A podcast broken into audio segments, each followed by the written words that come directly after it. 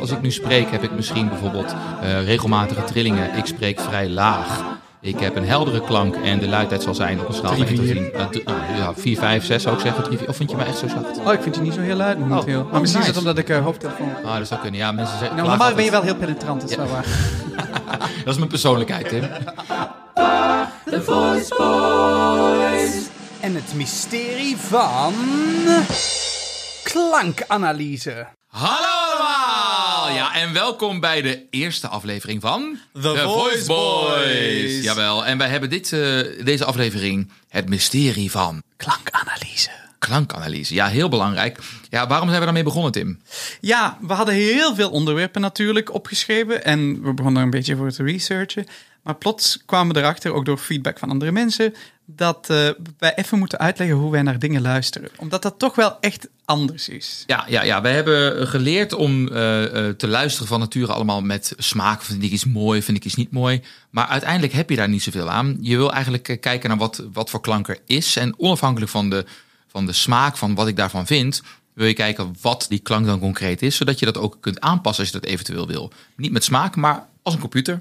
Precies, en dan kan je eigenlijk zeggen, de, iemand komt binnen met een bepaalde stem, die kan al bepaalde dingen, dus die spier, de spieren die werken wel, maar wij willen bijvoorbeeld die spieren anders gaan trainen, zodat we de klank kunnen gaan ontwikkelen. Nu, jij en ik, wij weten dan vanwege gestudeerd te hebben en daarin gekeken te hebben, wat er bijvoorbeeld in de anatomie gebeurt en in de akoestiek gebeurt, maar daar leg je nog niet per se mee uit wat dat dan betekent in de klank. Ja, als ik bijvoorbeeld uitleg eh, dat je eh, te veel op je thyroarytenoïdspier eh, zingt, Tim, ja, dan weet jij misschien wel wat je Ik weet bedoelt. wel wat dat betekent. Maar ik vraag me dan altijd af of mijn tante, mijn peettante, tante Stien, of zij dat dan ook begrijpt. En dat is altijd mijn leidraad. Ik wil zorgen dat iedereen, de, de, de grootste amateurs, maar ook de, de grootste professionals, kunnen begrijpen ehm, wat je dan moet aanpassen. Precies.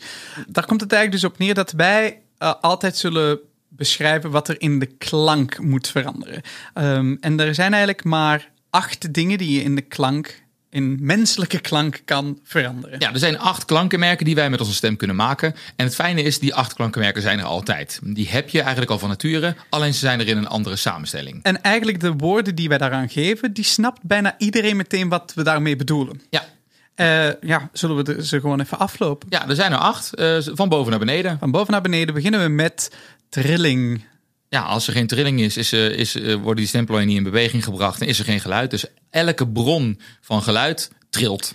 Precies. Nou, eh, er zijn twee vormen van trillingen bijvoorbeeld. Er zijn regelmatige trillingen en onregelmatige trillingen. En dat levert op dat je toonhoogte hebt en dat je iets hoort van krakerigheid of van ruis. Bijvoorbeeld dit. Ah, dat is ruis, dat is krakerigheid, dat noemen we onregelmatigheid. En dan heb je ook bijvoorbeeld toonhoogte. Oei, nou dat is een, eh, dan hoor je toonhoogte. En dan heb je eigenlijk meteen het volgende klankenmerk. Want toonhoogte kan twee verschillende dingen zijn. Laag of hoog. Ja, en die toonhoogte, daar gaan wij in principe denk ik wel met z'n allen vanuit dat we dat willen doen. Want dat is over het algemeen wat wij doen als wij veel zingen. Er zijn natuurlijk ook zangstijlen waar geen toonhoogte wordt gemaakt. Eh, Zoals in metal eh, muziek wordt soms ook gegrunt en death screams gemaakt bijvoorbeeld. Nou, dat zijn allemaal dingen waarin je ook muziek maakt, maar dan zonder de toonhoogte. Precies. Maar de meeste stijlen maken die toonhoogte dan wel. En dan heb je twee opties, hoog of laag. Hoog of laag, of hoog. Dat Ja. is het. En als, eh, als Maar ja, je... er zitten heel veel tonen natuurlijk tussen. Maar je kunt lager zingen of je kunt hoog zingen of ergens in het midden. Ja, en eigenlijk daar zeg je ook iets heel interessants. Want wij zullen dus elk klankkenmerk bijna altijd op een schaal bekijken. Ja. Ehm, een schaal van 10, omdat het gemakkelijk is. Omdat het, het is een beetje arbitrair, maar mensen snappen eigenlijk wel onge- ongeveer als ik vraag... zing is luidheid 3 of 4, dan gaan mensen ongeveer allemaal wel hetzelfde doen. Ja, precies. Dus eh, ja, dus zo, eh, dat zeg je mooi, Tim. En eh, bij toonhoogte heb je het dan eigenlijk over de omvang van ons bereik. Dus zit ik helemaal op één, zit ik ongeveer bij het laagste wat ik kan. Zit ik bij 10, zit ik bij de allerhoogste noot die ik kan maken. Nice. Dan moet je gaan kijken naar wat is het verschil, hoe worden die, toonho- die lage toonhoogtes gemaakt? Wat gebeurt er, wij zullen zeggen, in de bron? Wat hebben de stemplooi, de, de stemplooi is de brol, omdat daar, als die tegen elkaar kletteren, dan maken die eigenlijk eh, een trilpatroon en dan gaan ze dus klank maken. En voor lage tonen eh, heb je eh, heel weinig geaspireerdheid nodig en voor hoge tonen heb je heel veel Ja, geaspireerdheid precies. nodig. Je kunt je voorstellen als hogere tonen die moeten sneller trillen.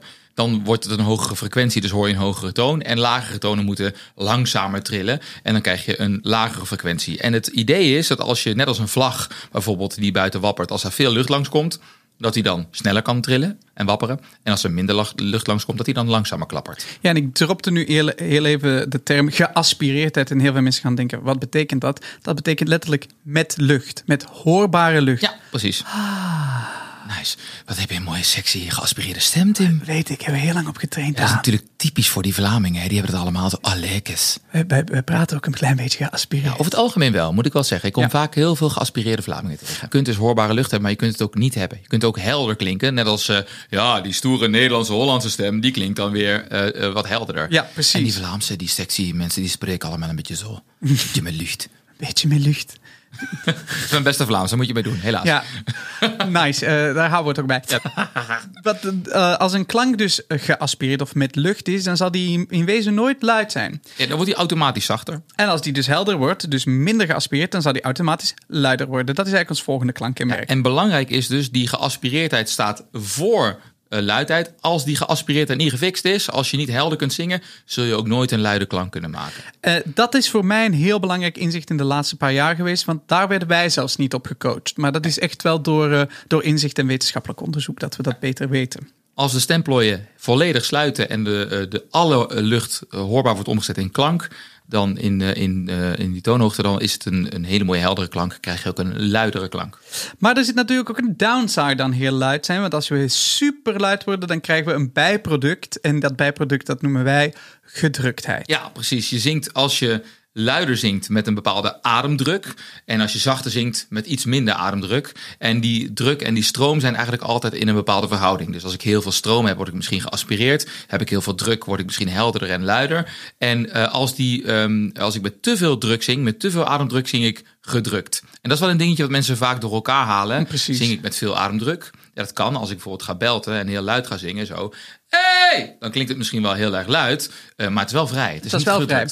Wat er eigenlijk dus anatomisch gebeurt, ook wel interessant om te zeggen, is als er gedruktheid in de klank komt, is dat omdat er te veel druk onder de ware stemplooien zit. En daardoor gaan de valse stemplooien ook naar binnen.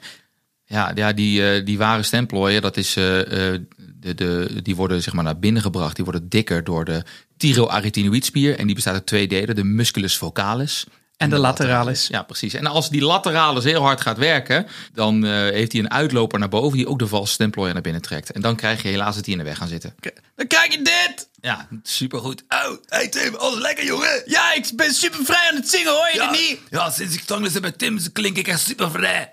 Ja, en bij daar moet ik alleen maar zo zingen. Wat is dit?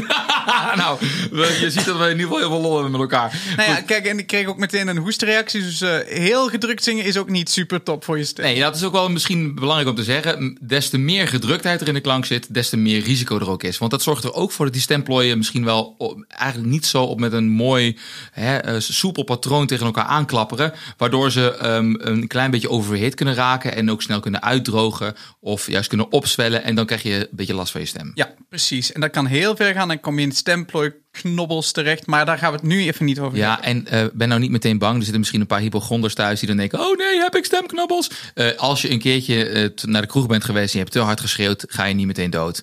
Da- dan heb je niet meteen stemknobbels. Het is wel dat je dan even... als je een paar dagen even gewoon relaxed weer... dan herstelt die stem weer gelukkig. Precies.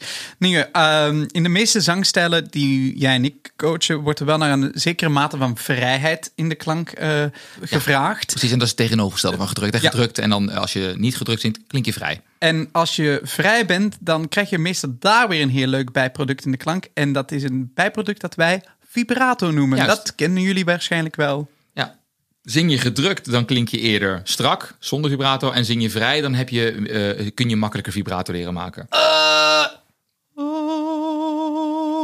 Nice. Nou, dat vibrato is wel een heel grappig ding. Er wordt heel vaak aan mij. Daar moeten we eigenlijk een andere aflevering van maken, Tim. Over vibrato. Ja, ja, want er zijn heel veel mensen die zeggen: ja, ik kan dat niet leren met vibrato. Dat heb ik al 20 jaar geprobeerd. Maar toch eh, denken mensen: ja, dat moet vanzelf komen. Precies. dan Zet het maar op de lijst van afleveringen die we gaan maken. Gaan we doen. Vibrato komt eraan.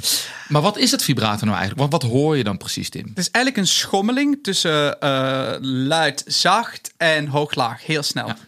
Dus als ik nou heel langzaam vibrato zou maken, hoor je dit. Ho, ho, ho, ho, ho, ho, ho. Hoor je hoger, lager, hoger, lager, luider, zachter, luider, zachter. Zachter, luider, zachter. En grappig genoeg, wat eh, Daan het voordoet, is heel vaak goed dat we het ook aanleren aan mensen. Ja, heel langzaam met een haatje ertussen. Dus je wil schommelingen in de klank krijgen. Dat is vibrato. Waarom we dat aanleren is omdat heel veel stijlen met vibrato zingen als zangerig beschouwen. Ja, dat is wel een leuk voorbeeld, eh, Tim. Eh, ik weet nog dat wij dan altijd als muziektheaterstudentjes eh, door codo's liepen. En dan, dan, dan, als je dan zei, hallo, dan dacht iedereen, oh prima. Maar dan kom je weer met, hallo, dan dacht iedereen, oh, daar Oh, daar zijn zangers musical weer. mensen weer. Ja. Oh.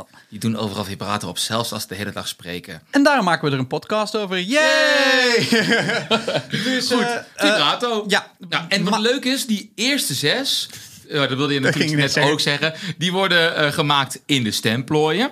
Dus de, de eerste zes klankenmerken die, die wij kunnen maken, die worden echt in de bron gemaakt. En dat is super Met belangrijk. die twee kleine spiertjes die tegen elkaar doen. Ik was aan het klappen voor de mensen thuis. Ja. Dus die, die, als die het goed doen, dan heb je al zes klankenmerken die je kunt beheersen. Kun je al superveel uh, klanken maken, joh. Nice. Nummer 7, dat bevindt zich in de ruimte boven de stemplooi, dus in de klankruimte. In de klankruimte kunnen we eigenlijk eh, de kleur van de toon gaan veranderen. En dat zijn eh, twee opties: donker of scherp. Ja. En dat is geen tegenovergestelde van elkaar. Dat vind ik ook altijd belangrijk om uit te leggen. Want het is eigenlijk een neutrale kleur versus een donkere kleur. En een neutrale kleur versus een scherpe kleur. Waarom zijn dat niet mekaars tegenpolen? Omdat je absoluut donker en scherp tegelijkertijd kan zijn. Precies. En hoe werkt dat nou precies? Nou, je kunt je voorstellen als ik bijvoorbeeld eh, een snaar heb, net als bij een instrument, dat zijn mijn stemplooien, dat is de bron waar het geluid wordt gemaakt. Maar de klankruimte daaromheen, dus de klankkast, zoals bijvoorbeeld bij een gitaar of een contrabas, die heeft een bepaalde vorm. En die vorm die zorgt ervoor dat bepaalde ehm, dat die eh, klank een bepaalde kleur krijgt. Alleen de snaar zelf heb je vast wel eens een keer gehoord bij een elektrische gitaar. Dat geeft eigenlijk niet zo heel veel geluid. Maar zodra ik er een versterker aan zet of een klankkast omheen zet, zoals bij een gitaar of een contrabas of een viool, dan geeft hij ineens een bepaalde kleur. En zo heeft bijvoorbeeld een viool een kleinere klankkast. Dus klinkt die wat scherper. En een contrabas die heeft een grotere klanklast. Klank, klank. Klankkast. Ah, dankjewel Tim. Graag gedaan. En Dus die klinkt donkerder. precies, juist. Wat leuk is, als wij als mensen kunnen die klankruimte aanpassen. Dus wij kunnen heel veel verschillende kleurtjes maken. Wij kunnen, wij kunnen scherper klinken, wij kunnen donkerder klinken. Maar ook we weten waarom dat het eh, tegelijkertijd kan. Omdat de donkerte en de scherpte op andere anatomische plekken worden gemaakt. kun je namelijk de ene, ru- ene ruimte groot maken en de andere ruimte klein maken. En dan klink je donker en scherp. Ja, precies. Ga je dat even voordoen, Daan? Ja, nou, ik kan eh, eh, bijvoorbeeld scherp klinken, hè, zoals een cartoon. Denk maar aan eh, Speedy Gonzales. Andele, andele, arriba! Klink ik super scherp. Of heel erg donker, zoals Herman van Veen. Oh, wat een goede, wat een goede impersonation. Dankjewel, dankjewel. Uh, spetter, putter, pater, lekker in het water. Ze kantoor. Ja, precies. Nou, dan klink ik super donker. Maar ik kan ook donker en scherp tegelijkertijd zijn. Zoals op deze manier heb ik en donkerte, maar ook wat scherpte in mijn stem. En de meeste mensen zullen dan meteen horen, oh, dat klinkt een beetje klassiekerig, dat klinkt een beetje eh eh, hotin. eh, Daar heb ik mijn baritonstem opgezet. Ja. Precies, en dat is ook de klank die heel veel klassiekere muziek heel graag heeft. Donker en scherp tegelijkertijd. Ja, precies. En dan hebben we het laatste klankkenmerk en dat is... Nasaliteit. En nasaliteit, eh, dat kan je overal opzetten, op alle andere klankenmerken ook. En eh, wat dat eigenlijk betekent, is dat de lucht, de klank, door de nasale, de neusholte voor een deel gaat. Dus je kan de oraal zijn, alles gaat via de mondholte. Je kan nasaal zijn, hij gaat door de neusholte. En dan heb je ook nog genasaleerd. Dat zit er dan tussenin. Dan gaat de klank door de neus en door de mond. Wat heel interessant is, heel vaak eh, vragen mensen: Oh, dus ik moet, eh, ik moet door mijn neus zingen omdat ik dan scherper moet zijn. Wij zullen zeggen van niet. Nee. Wij zullen- er wordt heel vaak gezegd dat mensen dan s- scherpte en oh wat klink je nasaal, maar dan, dan klink ik, hoor ik niet nasaliteit, maar dan hoor ik een bepaalde scherpte in de klank. Precies. Eh, doe, doe eens je beste genasaleerde klank voor, Daan. Eh, ja, als ik op deze manier spreek. De, de brilsmurf. Br- eh, grote smurf, grote smurf. We moeten echt naar links hoor. Dat was zo goed. Ja, dankjewel. Je moet, er, je moet echt iets mee doen met het zingen. Ja, echt waar? Ja. Ja. vooral het nasale zingen. Ja, precies. Nou ja, en dan heb je eigenlijk alle klankenmerken. En wat dus interessant is, ehm, wij zullen altijd naar die elementen in een klank zoeken om dan te, ontdekken wat moet er verbeterd worden, uh, waar zit het hem juist, op welk niveau zit het hem juist en dan zullen we daarnaar coachen. Ja, e- elke, elke aanwijzing die je ooit hebt gehad in, uh, in het zingen is terug te verwijzen naar een van deze klankenmerken. Want meer klank kunnen we dus ook niet analyseren. Dus als wij met als een computer luisteren naar geluid, wat wij vaak doen hè, met programma's zoals uh, Voce Vista en VoicePrint, dan kijken wij als een, ja, als een computer naar het geluid. Kijken we wat is er. En um, uh, dan is, zijn er eigenlijk alleen deze acht klankenmerken te meten als wij naar de, naar de klank kijken. Als je nog een negende vindt, laat ons weten, dan voegen we hem toe. Maar die hebben we tot nu, tot nu toe nog niet kunnen vinden. Dus alle andere termen dat je denkt, oh, ik moet de klank afdekken of ik moet hem echt projecteren, ik moet resoneren. Dat kunnen wij wel verklaren aan de hand van die klankenmerken. Precies, precies. De volgorde van die klankenmerken, we hebben het er net al even aangehaald, is zeer essentieel. Ja. En dat, dan vergelijk je het echt met onze studietijd. Waar we bijvoorbeeld alles moest maar scherper en uh, getwanged worden. Dat was toen hip of zo. Uh, maar eigenlijk uh, gaat het heel vaker terug naar een, een ander probleem in de klankenmerk. Bijvoorbeeld als je iemand heel gedrukt hoort zingen, dan is dat vaak omdat hij dan te luid is in de bron. Maar heel vaak omdat hij aan het compenseren is, omdat de stemplooien niet helemaal helder zijn. Ja, dus je moet altijd kijken terug in de keten van boven naar beneden. Oké, is de zijn de trillingen regelmatig als je dat wil bijvoorbeeld? Is de, uh, de toonhoogte, kan iemand de toonhoogte halen? Oh ja, dat is belangrijk, dat lukt ook. Oh, is die klank dan geaspireerd of is die dan helder? Oh ja, maar ja, als die geaspireerd is, kan ik eigenlijk nooit luid worden. Oh ja, dus dan moet ik dat eerst oplossen. Precies. En uh, ik denk dat uh, de manier waarop wij lesgeven altijd eerst gaat naar meteen het probleem. En, en heel weinig uh, op smaak. Ik denk dat, uh, dat het zeer objectief is hoe, hoe wij naar klank kijken. Ja, en uiteindelijk komen heel veel mensen, denk ik, ook vanuit verschillende hoeken naar ons toe. Dus wij geven les mensen in de popwereld, maar ook in de musicalwereld, maar ook uh, mensen uit de klassieke uh, hoek of misschien mensen uit de metalhoek. Ik had van de week weer een DM van iemand die zei: Hey, jij kan toch heel goed mensen grunten leren? Toen dacht ik: Ja, ik weet helemaal niet zoveel van metalmuziek, maar ik kan het je wel leren. Ik heb het ook iemand moeten aanleren. Oh, wat lachen. shout out naar Ruben van Keer. Oh, wat lachen. Leuk, ja, ja. Nu, dat is eigenlijk zowat alles wat wij doen. En nu denken mensen, wat? En je hebt het niet eens gehad over kopstem en borststem. Dus uh, dat zijn wel twee termen die ik denk dat we nog even moeten aanhalen. Ja, uiteindelijk, hè, als je dus naar die klankenmerken kijkt, dan zijn al die acht klankenmerken altijd in een bepaalde setting aanwezig. Dus ze zijn er altijd alle acht. Als ik nu spreek, heb ik misschien bijvoorbeeld uh, regelmatige trillingen. Ik spreek vrij laag.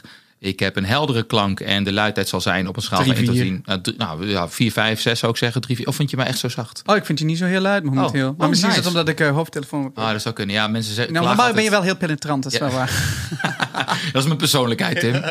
um, uh, maar als ik dan uh, bijvoorbeeld um, mijn stem is dan ook klinkt wel redelijk vrij, um, zit misschien Geen vibrato in. nee, geen vibrato in en ik klink redelijk neutraal voor mijn doen. Een beetje donker. En wel donker. ook, jij zingt, ja, je praat ook best wel altijd een beetje scherpte in Ja, de klank. ja, goed, precies. En zo, die, die dingen zijn eigenlijk allemaal aanwezig. Maar als wij dan bijvoorbeeld uh, bepaalde um, klanken willen analyseren, dan gebruiken we er niet altijd elk klankenmerk voor, maar hebben we een soort van shortcut vaak. Een bepaalde Precies. containerterm of paraplu-term, waar wij meerdere klankenmerken in één keer onder laten vallen. Ja, en als we dan kijken naar bijvoorbeeld naar de, de paraplu-term uh, borststem, uh, dat is absoluut een ding. Maar jij en ik zullen denk ik heel vaak de, de, de wetenschapsterm gebruiken, modus 1. Ja. En dan kom je bij modus terecht en dan in de anatomie betekent het dus eigenlijk dat je een korte, uh, dikke stemplooi hebt. In het geluid betekent dat dus dat je eigenlijk een lage toonhoogte en een heldere... Uh, en, een, uh, en een redelijk luide. Dus, en een redelijk luide. Ja, dus laag, helder en met, met een bepaalde luidheid. En dan klinkt het als borststem. Dus als ik dit doe, A heeft het laagte, helderheid en wat dat zijn, luidheid 4 tot 6. Goede luidheid. Ja. En spreekluidheid. Ja. Prima. De tegenovergestelde term daarvan is natuurlijk kopstem. Hè, dan, uh, dat is uh, wat we kennen. Borststem is ook, wordt ook wel modaal register genoemd of modus 1. Dan hebben we kopstem en modus 2 of falsetregister wordt het ook wel genoemd. En dat is dan een hogere klank, een geaspireerdere klank en een zachtere klank. En wat gebeurt er in de anatomie? Dat betekent dat de stemplooien dus uittrekken, um, dat ze openstaan, dus dat er geaspireerder te horen is en dat de stemplooien dunner worden. Nice. Uh, dan horen jullie waarschijnlijk dat eigenlijk heel veel technieken dit, deze dingen wel allemaal een keertje laten vallen. Dus eh, wij, zijn heel, eh, wij zijn het eigenlijk wel eens met iedereen. Ja, maar het ingewikkelde is wel dat als je dus niet, als je zegt, ja, ik moet in mijn borststem blijven zingen in de hoogte. Hè, dat is een, een ding wat heel vaak eh, mensen tegenkomen. Ja, die blijft nog zo lang in zijn, in zijn borststem. Ja. ja dan, dan weten wij toch dat als ik op een bepaalde toonhoogte kom. Dat daar iets moet veranderen. Ja, ik weet dat dat ik, dat ik die, als ik in borststem zing, dan moet ik dus blijkbaar laag zingen. Dan moet die stemplooi kort en dik blijven. Maar ja, dat lukt op een gegeven moment richting een bepaalde hoogte niet meer. Nee, want de spier is op. Je kan niet meer dik zijn. Nee, die, precies. moet, die, moet gaan verlengen. Je moet rekken, net als een gitaarsnaar, moet je die uitrekken om hoger te gaan zingen. En die eh, overgang die ligt bij mannen en vrouwen ongeveer op dezelfde toonhoogte. De. Ja, op een eh, E4 ongeveer. E, S, E4. Ja, en eh, zo, eh, als je er daarboven gaat, dan wil die stem eigenlijk van nature, als ik zacht ben, liever flippen. En die wil dan liever naar de kopstemkant toe gaan. Die wordt dus van nature makkelijker zachter en geaspireerder. En dat hangt maar af van welke stijl dat je zingt. Want bijvoorbeeld in Jodelen willen we net die flip horen. Dus Ja, ja, maar soms wil je ook kijken of je dat dus niet kunt laten horen. En dan wil je wel de toonhoogte hebben, maar dan wil je eigenlijk niet zacht en geaspireerder worden. Dan wil je hoger, maar nog een bepaalde helderheid en luidheid horen. nou, dat is een heel ingewikkeld verhaal. Daar gaan we denk ik eens een hele aparte aflevering aan uh, wijden. Ja, mixed voice. Mixed voice. Ja. Want daar krijgen we ook denk ik de meeste vragen altijd over. Ja, Het lijkt me misschien wel leuk dat we nu even naar ehm, voorbeelden luisteren waarin we borststem en kopstem horen. Eh, maar wij gaan even analyseren wat wij eigenlijk horen. ja, heel goed. Ik heb hier een voorbeeldje van Boudewijn de Groot. Eh, die zingt een stukje uit Avond, het refreintje. Want je kunt niet zeker weten en alles gaat voorbij. Maar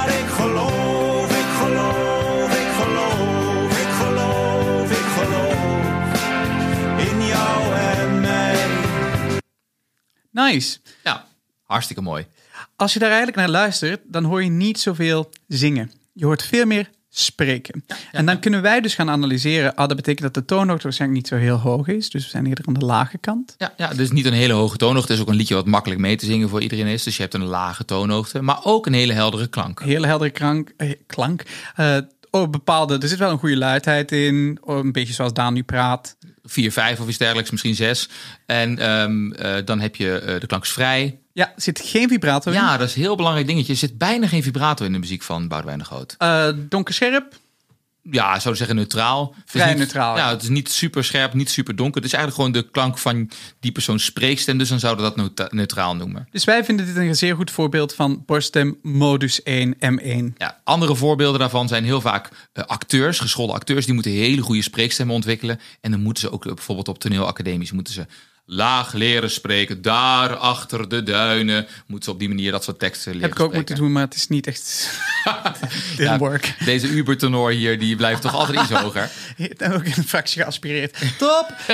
Zelfkennis is het begin van alle wijsheid. Eh, ander voorbeeldje? En een ander voorbeeldje van een mooie modus 2, een mooie kopstemachtige vibe, is eh, Whitney Houston, het eerste refreintje van I Will Always Love You. And I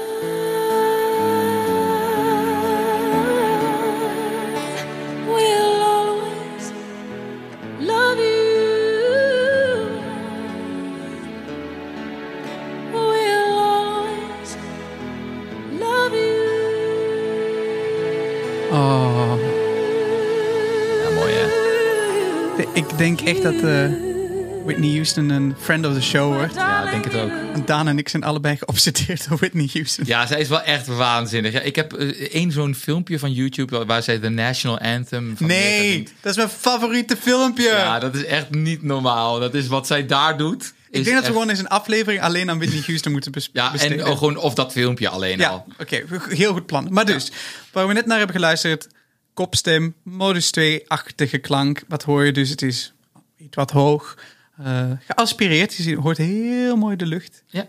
Ehm, het is vrij. En zacht vooral. En zacht. Ja, precies. En dat is eh, wat we dan als eh, kopstem herkennen. Maar ja, daar kun je natuurlijk ook een beetje tussen mengen. Als ik nou stel dat ik nou wel de hoogte heb, maar toch wel een heldere klank en een iets luidere klank, ja, dan ervaar ik het misschien meer als een meng. Mengvorm en dan kan je in die mengvorm ook nog kiezen. Ha, ik wil dat het toch iets emotioneler klinkt. Dan ga je ook misschien een beetje op drukken. Ja, precies. Nou, en de, en eh, da- dan kun je dat hebben, hebben een aantal termen, borststem en kopstem. Maar er zijn ook een aantal dingen waar ik dan ehm, eh, andere eh, termen die ik dan bijvoorbeeld wel ken. Namelijk mijn spreekstem hadden we het bijvoorbeeld net over. Dat is een be- bepaalde term. Speech, spreekstem wordt heel vaak gebruikt. Of Mijn zangstem. mijn zangstem, meer het zangerige. Het, eh, of als ik bijvoorbeeld iets klassieker of legit zing. Of misschien als ik meer, zoals Whitney Houston hier, een beetje in whisper zing, een beetje fluisteren. Precies. Of misschien roepen, hè, zoals ik ga bellen. Hoi! Hey! Ja, dat is lekker. Moet ik meteen allebei even doen.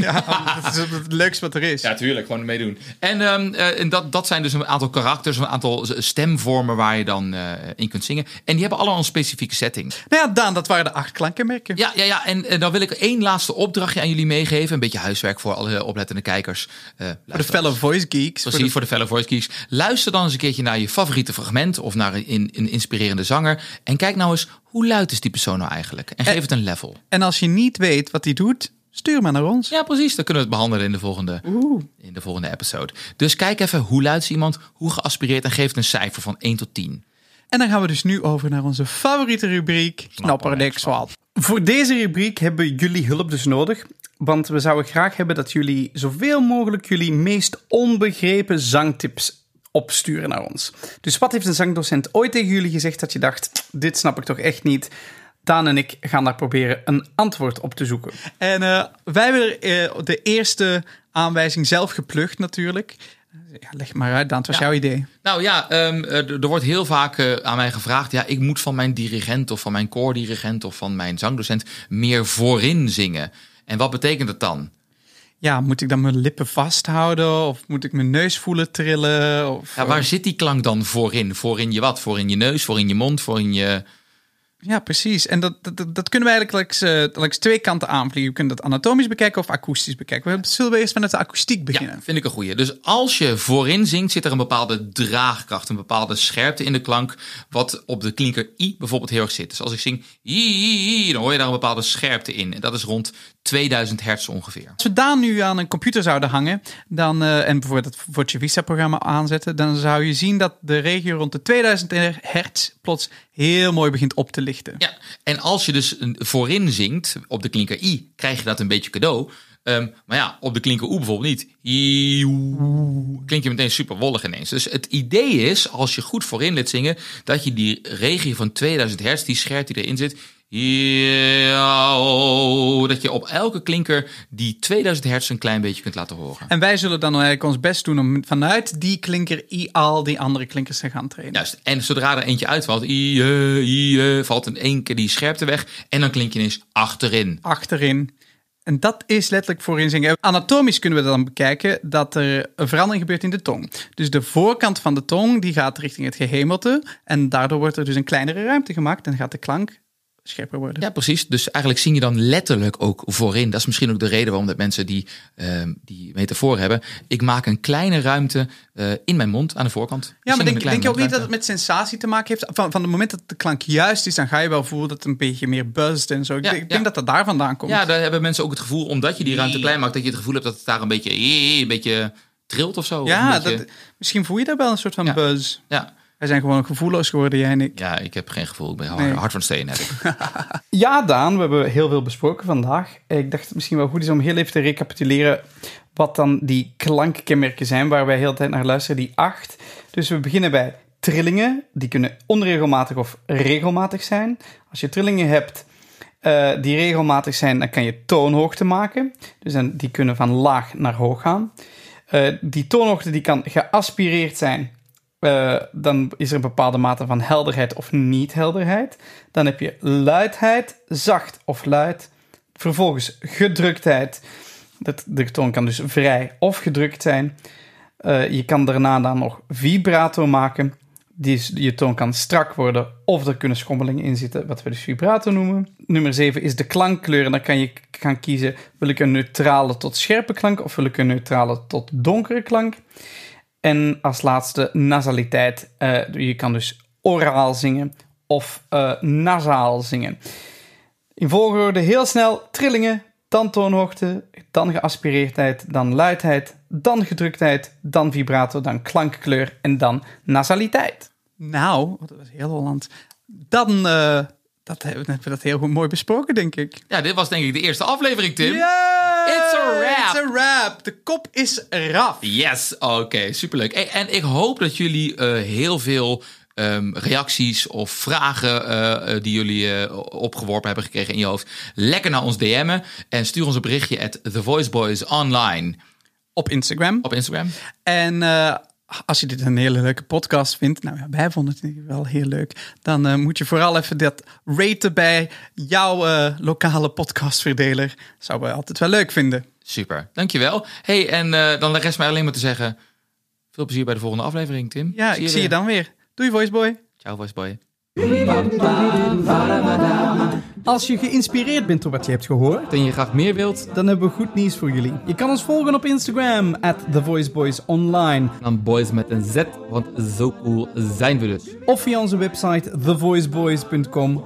Stuur ons jullie prangende mysteries, je meest onbegrepen zangtips en laat ons weten welke artiesten je inspireren. Dan kunnen wij je helpen om ze eens te analyseren. Dus waar wacht je nog op? Klik op die abonneerknop van je favoriete podcast-app. Volg ons op de socials en blijf op de hoogte van alles wat we te bieden hebben. En wil je aan de slag met de oefeningen van het onderwerp van deze week? Klik dan op het linkje in de beschrijving van deze aflevering of ook via onze Instagram. Doei, voiceboy. Doei, Voiceboy. The Voice Boys.